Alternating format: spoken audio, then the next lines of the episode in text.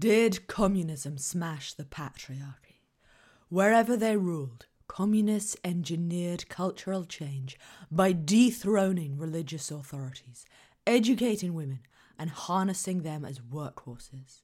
Today, ex communist countries lead the world for gender parity in education, employment, and management roles. Yet it is my contention that the status of women would have been even higher without communism. To the extent that communism suffocated civil society, it choked off strong independent women's movements and stifled further progress for women that did take place in Western societies. One major exception is tribalized or Muslim societies, where female emancipation either would have been severely delayed or never would have happened without communism. Welcome to Rocking Our Priors. I'm your host, Dr. Alice Evans. Now, communism may be the world's greatest top down intervention for female economic empowerment. Female employment is high in post communist countries, as is gender parity in senior management. Over 40% of Russia's published economists and business leaders are women. Nearly half the world's self made female billionaires are Chinese. In East Asia, women who grew up under communism are especially competitive as suggested by natural and lab experiments. Vietnam, Georgia, China, and Mongolia have the world's smallest gender gaps in competitive chess, which in the rest of the world is a male preserve. Now, socialist central planners needed women because five year plans typically set high production targets, and in order to supplement their low wages, women were enticed with generous maternity leave and childcare. The workbook was their passport to apartments, holidays, and even medical care, full citizenship. Therefore, employment diminished reliance on husbands, not only financially, but in terms of state benefits. But if communism was so egalitarian when it came to employment, education, and state benefits, how come they're so sexist? In world value surveys, men in post communist societies give much more patriarchal answers than men in never communist societies when asked questions like uh, Are men better political leaders? Are boys more entitled to education? And should scarce jobs be reserved for men? When asked what he thought about the Soviet ideology of gender, 63 year old scientist Zakhar explained it didn't work. This ideology existed on the formal level, but in reality, what people did and thought, it did not have anything to do with this ideology. Nobody believed that women were equal. A woman had to be a housekeeper. On the other hand, in Soviet Russia, one salary is simply not enough. My wife gave birth and relatively quickly went back to work as soon as she could. Really. Purely for financial reasons. End quote. But Although post communist countries are generally more patriarchal than comparable peers, there is a curious heterogeneity. Within Central Asia, formerly communist countries are now the most gender equal amongst Muslim majority countries.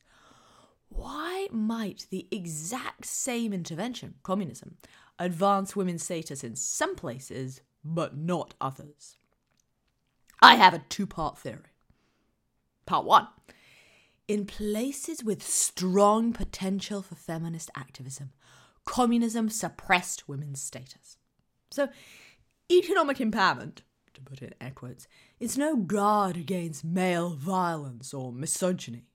A woman may still be abused at home, harassed on city streets, and locked out of politics. Rather than battle it out, women reluctantly hoover men's mess.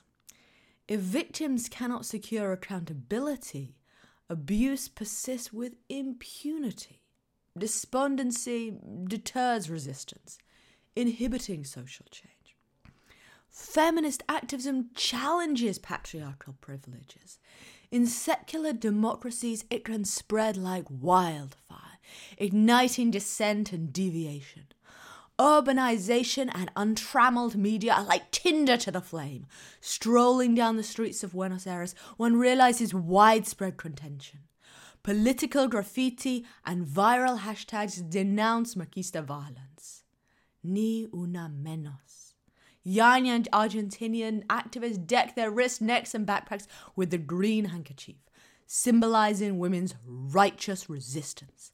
As thousands of women demonstrate for gender parity in politics, they foster feminist consciousness. Their peers come to see inequalities as unfair and problematic. When organizations secure reforms, citizens learn that they can overturn unfair laws and practices through relentless mobilization. Sparks fly. Public dissent enables ideas to spread across peer groups. Inspired by advocates in the media, teenagers message their friends, learning of more egalitarian, egal, learning of more egalitarian alternatives, others come to expect and demand better. Strong, independent women's movements advance women's status, securing protection against sexist violence. Now, Decades of dictatorships may have stunted associational networks. Civil society membership is systematically lower in post communist countries. Anti democratic attitudes are highest amongst those who lived under communism. Stalin silenced all talk of sexuality, which thereafter remained taboo. In, in Russia, Hungary, Poland, Serbia, and China, rulers have entrenched authoritarianism. Women's movements are weak, unorganized, despondent. Now, here's the important bit. Given the costs of speaking out, resistance is rare. Feminism remains the purview of extremists like Pussy Riot and Femen, with whom Russia's 95 million Orthodox Christians hardly identify. And priests and politicians reinforce these stereotypes. They tar feminists as ugly, aggressive, man hating lesbians. The term is so toxic, it's even shunned by women's organisations. Like a powerful fire hose upon little fires, this drowns feminist consciousness. Now, to understand how weak feminist movements impede further progress, let's review some country specific experiences. Starting with Cuba. Castro heralded gender equality as the revolution within the revolution. The Cuban government gave women entitlements to education, employment, abortion, maternity leave, daycare centers, and modern domestic appliances. But in reality, provisions were shoddy and scarce. Havana's leaders silenced dissent. Let me quote. It was clear that behind all the arguments was basically a Machista line of thinking. We big strong men understand how politics works and must save you from temptation. End quote. And that political repression, closing down women's organizations, inhibited shared recognition of gender inequalities. Another quote. I do not think there is even a feminist consciousness at a societal level. You may find it in small groups of women who are friends. You could find it in groups of men who are aware of women's issues and acknowledge them. But at a very disconnected and scattered level, it is very difficult in a country where everything is designed to come from men. Elsewhere in Latin America and the Caribbean, women's movements have organized huge rallies against gender based violence. Crowds physically demonstrate zero tolerance of abuse, and support for survivors. Cuba does not even have gender based violence legislation. Lacking confidence in justice, victims seldom seek help from government. Me too. Passed without much of a whimper. There was one lone woman who accused a popular musician of abuse, but she was viciously attacked. In China and Russia, crackdowns have exacerbated self censorship. Me Too activists were threatened with violence, powerful men were protected, educated young women shared their outrage on Weibo and WeChat, but were WeChat, sorry, but were soon silenced. China's landmark sexual harassment case has just been thrown out of court. In the absence of allies, many Chinese women see sexual harassment as inevitable there is little impetus for reform. Russian police disregard victims, who in turn distrust the police. Let me quote, come, come see us after he's killed you. it's a sort of caricature, but it's not far off. In 2017, Russian legislators actually decriminalized domestic battery. Half of all married women have been beaten by their husbands. Yet many feel fatalistic, presuming that nothing can be done to mitigate pervasive alcoholism and abuse. However, whatever their professional successes, which are many, as I was saying earlier, Eastern European women are often evaluated on their curves and reminded to bear children. Sexism is rampant, but unchallenged or seldom challenged. So Russian husbands continue to shirk housework. As Svetlana tearfully explained, My mum works, goes to the market, washes, cleans up, cooks. All that's up to her. And he comes home, lies on the sofa, and watches the television. On top of that, he doesn't let her watch the television. He chooses which channel to watch. Is that right? In addition, he wears out our nerves with his drinking. A real Russian man, Muzhik, is tough, strong, and patriotic. Living in the shadow of organized crime, working class men have learnt to project a brutal dominance. Street youths upload videos of their fights, impressing peers with aggressive physical prowess. Older men forge ties, boozing and barbecuing. That fraternal capital is the lifeblood of successful commerce for recovering debts, protecting property, settling disputes, obtaining tax exemptions and official permissions, perhaps even damaging competitors. To the extent that recent privatization fueled a violent entrepreneurship, it may have exacerbated masculine bravado, intimate partner violence, and unequal caregiving. In China, the government has maintained a monopoly of violence, rule of law, and public trust.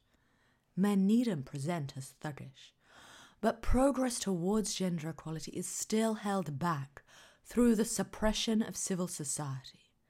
Taiwan and South Korea demonstrate what women can achieve when economic development is combined with democratization and feminist activism. As Taiwanese women amassed wealth, status, and networks, they organized politically. Feminist lobbying secured gender quotas. Twice elected president now presides over a legislature that is 42% female. With strong female representation, the government of Taiwan has strongly entrenched protections for women's rights, criminalizing sexual harassment. In South Korea, independent civil society and religious groups were never fully repressed under the military dictatorship. Anti government coalitions of workers, students, priests, intellectuals, and farmers gained strength over the 1970s and 80s. South Koreans have now consolidated democratization, on par with the UK, according to the latest VDEM Liberal Democracy Index. South Korea's strong civil society laid the foundations for today's feminist activism. 340 women's organizations, labor unions, and NGOs launched Citizens Action with Me Too and campaigned for a campaign with you. Recognizing their collective strength and successes, women increasingly agitate for accountability. In 2018, 20,000 women marched against spy cams, the spy cams, which are upskirt and hidden cameras in loos, and revenge porn, which is then circulated online. This led to more government attention, a ministerial committee, and more police investigations. China lags behind with the weakest protections against gender based violence in East Asia. So, in sum, in the absence of feminist activism, post communist women are working longer hours but without commensurate rights and recognition. The world's greatest intervention for women's economic empowerment has not secured political power and protection. Now we come to the conundrum. Why was Central Asia different? Why did communism actually advance gender equality in Central Asia? Here is my argument. Central Asia had low potential for feminist activism because strong patrilineal clans restricted women's mobility in the public sphere. By propelling women into the workforce, communism ended centuries of female seclusion. So let me explain. Communism stunted women's representation and protection to the extent that it suffocated collective organizing. But this was less of a setback in Central Asia, where the patrilineal trap created a prior constraint to feminist activism. When the Stan countries converted to Islam, women gained inheritance and property rights. Cousin marriage ensured that wealth remained in the family. As the Uzbeks say at weddings, we have given our daughter away, not to strangers, but to our own. Close knit clans share honour collectively. A daughter's impropriety would stain her entire lineage. This motivated close surveillance. In Uzbek and Tajik towns where strangers mingled, women were seldom seen. Nomads in the mountain villages needed women's fieldwork, so were less restrictive, but no less patriarchal. The only public spaces Azeri Muslim women frequented were holy bath, holy shrines, public baths, and the mosque. Baku City Council opened two schools for Muslim girls, but they were continually harassed in the early 20th century. The world is a man's house, said the Turkmen, while the house is a woman's world. Given the loss of honour incurred from unilaterally deviating from this norm of female seclusion, all families were caught in this negative feedback loop in which women's employment remained exceptional. With upper bounds on their earnings, daughters were disappointing. Let me give a couple of traditional sayings. You had better given birth to a stone. At least it would have been useful to repair the wall. Thirteen was a common age of marriage in Fergana Valley. Matches and bride prices were agreed by fathers. Uh, two more traditional sayings. Just as a cow does not choose the water she drinks, so does a woman not choose her husband. Another saying, a girl is like a sack of nuts. She can be bought and sold. So, if a woman was not well treated, though of course she might have been, there was little escape. Under the Soviets, Central Asia was brutally transformed. Top down directives were clear. Regardless of the human cost, local cadres would be rewarded for delivering the plan. They coerced Kazakh nomads onto collective farms. Peasants resisted, slaughtering cattle, refusing to farm for the state. Over a million Kazakhs died from disease and starvation, along with 90% of herd animals in a bid to destroy Islam, liberate, in inverted commas, liberate women and create a surrogate proletariat, the Soviets championed mass unveiling in 1927. Islamic scholars denounced these unveiled women as akin to prostitutes, committing blasphemy against Islam. And they threatened to alienate their male kin. Mob violence ensued. 2,000 Uzbek women were murdered the rest hastily revealed. To decapitate resistance, Stalin demolished mosques, madrasas, executing dissidents, and that sharply contrasted with Pakistan and Egypt and other Muslim majority countries where more insecure leaders strengthened their legitimacy by placating clerics. Soviet authorities also heavily invested in compulsory secular co-education. Unlike typically gender segregated Arab classrooms, Central Asians studied side by side. In preparation for the public sphere, girls were strongly encouraged to partake in performing arts and competitive team sports. Muslim headscarves were prohibited in schools. Let me give a couple of quotes from a Kazakh journalist. As young girls, we never felt any different from the boys in our class. Like other girls, I had clear ideas of what I wanted to do, and the boys would joke about how ambitious we were. It's another quote from Pusta, an ophthalmologist from Baku, who was born in 1921. My, never, my mother never put down her chador. She remained illiterate but we ourselves felt conscientious about our work. In those days, it was regarded as usual that whether you were a boy or a girl, once you finished school, you would gain some training and have a career. From 1931 to 1932, all the schools became coeducational. We met with boys at lessons, after school clubs, in the communal la- yards. Everywhere we did things together. Later, when we were at university or at work, if our male friends came to the house, our mother may hide from them, but we considered that amusing. So that was Pusta, the ophthalmologist, born in 1921. The Soviets tripled capital investment in Central Asia with targets for productivity and female employees. Thermal power stations, hydroelectric dams, and railroads accelerated industrialization. Cotton from collectivized farms could now be processed in textile factories. Between 1925 and 1939, Uzbekistan's female workforce leapt from 9 to 39%. To maximize female employment, the Soviets also established preschools, building over 2,000 in Uzbekistan by 1940. Women were now graduating as doctors, lawyers, and scientists. Women's productivity and business leadership were celebrated in novels, magazines, and Soviet ceremonies. Uzbekistan's first female train driver and parachutist was front page news. Jabali wrote in 1931 This was a real revolution in life, in customs, in the minds of people.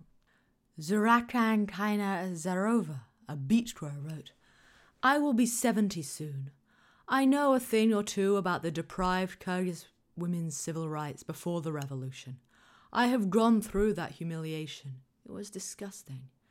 When I was a 15 year old girl, I was sold in marriage to a rich old man. However, my life has been changed. I have received the most supreme award on earth, Lenin's Order, and a gold medal of the Hero of Socialist Labor. I've been serving my country as deputy of the Supreme Soviet of the USSR for 17 years. Here's a former factory director from Uzbekistan. She says, If I could identify an important moment when women made their mark as workers in heavy industry, it was during the war period. Once they had experienced the economic benefits of engaging in work which was considered unsuitable for women, there was no turning back young women were actively choosing to enter technical training over professional academic study in order to enter highly paid blue collar employment. This is a reminder in uh, in the USSR, you could earn a higher wage through blue collar labor than through uh, white collar white collar jobs, um, due to biases in the work point system. It's another line from a secondary school teacher in Tajik- Tajikistan. I felt I was the luckiest girl in the whole world. My great grandmother was a slave, shut up in her house. My mother was illiterate. She had 13 children and looked old her whole life. For me, the past was dark and horrible. And whatever anyone says about the Soviet Union, that is how it was for me. So, com- end quote. So communism overcame the patrilineal trap by butchering religious authorities, investing in secular education, championing women's participation in public life, and drafting their labour. Once female employment became widespread and economically advantageous, it garnered widespread acceptance. The fall of the USSR resulted in mass unemployment, corruption, economic stress, domestic violence, a revival of patrilocal kinship, and the affirmation of Islamic traditions. Desperate to escape abuse, some women have burnt themselves to death. So inequalities certainly persist in post Soviet Central Asia. But what is the counterfactual? In Afghanistan, after 160,000 local casualties, the Taliban has appointed an all male cabinet, fired female lecturers, and only invited boys back to high school. Fearing crackdowns, Kabulis have panic bought niqabs and removed images of women from their storefronts. Women are disappearing from public space. as was always true of the vast rural majority. Neighbouring Pakistan is the global epicenter of honour killings. The vast majority of women remain surveilled and secluded. Unlike every other garment industry in the world, Pakistan's factory floors are overwhelmingly male. Why is this? Rumors of impropriety jeopardize family honor, triggering violent reprisals. Let me quote from Shaista, 26 year old homeworker. No, nobody of our village, of our neighborhood goes to the factory. Two girls used to, but they quit because of household problems. The neighbors used to taunt us and our father. He was looked down on because of it. So female employment is systematically higher. If you look at uh, Pakistan, Afghanistan, the female employment rate is much, much, much lower than what it is in post Soviet Central Asia. So just last month, a young woman uh, in Pakistan went to a park in metropolitan Lahore to record a TikTok video for Independence Day. This incited mob violence. An angry crowd of 400 men mauled, groped, slapped, stripped, and passed her between them. Let me quote from the survivor. The crowd pulled me from all sides to such an extent that my clothes were torn. I was hurled in the air. They assaulted me brutally.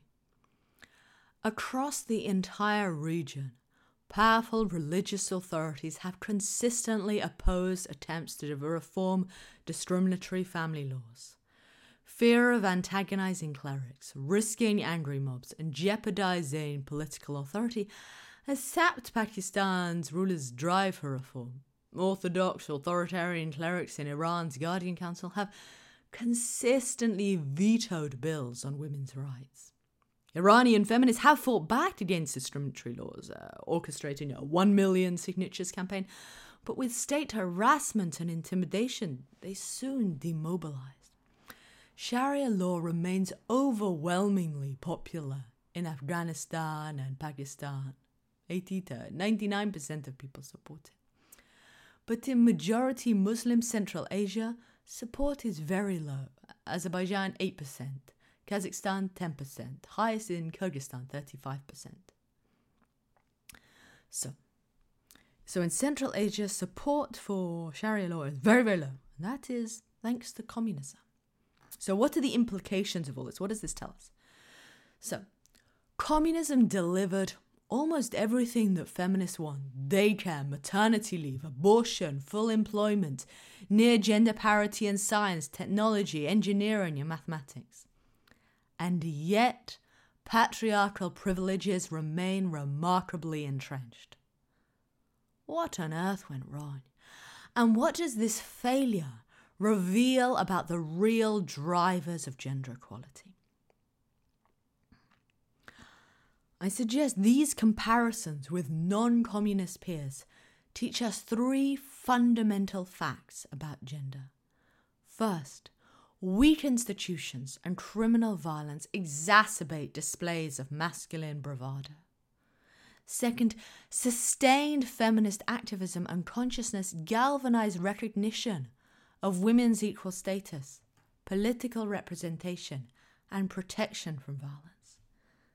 Third, in clannish societies, female seclusion is so cardinal to male honour that it only ended with brutal totalitarianism.